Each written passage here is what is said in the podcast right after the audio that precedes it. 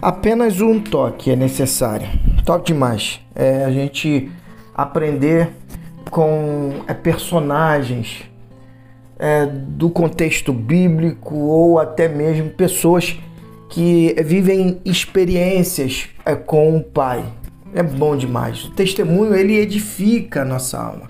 O testemunho ele nos traz experiência, mesmo que sendo de terceiro, mas que servem de motivadores é, de fé. Top demais essa passagem de Mateus capítulo 9, a partir do versículo 18. Assim que acabou de falar, é, um oficial é, local apareceu, que é Jairo, né? Em, em Lucas, se eu não me engano, é, esse momento registrado em Lucas é, é, é, é Jairo que participa. Curvou-se educadamente esse, esse homem e disse: Minha filha acabou de morrer, mas se o Senhor impuser as mãos sobre ela, tenho certeza de que ela viverá. Jesus foi com ele e os discípulos o seguiram. No caminho, uma mulher que estava sofrendo de hemorragia, havia 12 anos, er ergueu-se por trás dele e tocou-lhe é, levemente a roupa. Ela pensava: basta eu tocar em sua roupa para ficar boa.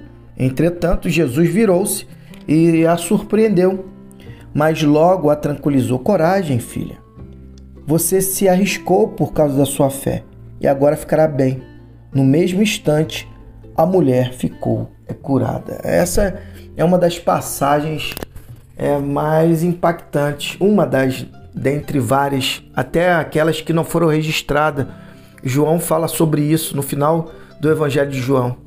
Várias foram as ações de Cristo, mas essa é tremenda. Essa mulher ela rompe todas as barreiras, não somente a questão da multidão, mas a barreira, é, por exemplo, cultural, a, barreira do fato dela estar é, ser considerada uma pessoa imunda por estar sofrendo com fluxo de sangue, mas o, com uma hemorragia é, devido à cultura daquela época, ela era considerada impura e assim ao tocar em Jesus, ele também se tornaria. Mas o fato é que ela tocou e tocou com fé. E o fato é que hoje você pode também agir com a mesma atitude daquela mulher. Vocês lembram que eu falei sobre o fato da gente aprender com o outro. Isso é top demais dentro da relação humana, dentro dessa sinergia.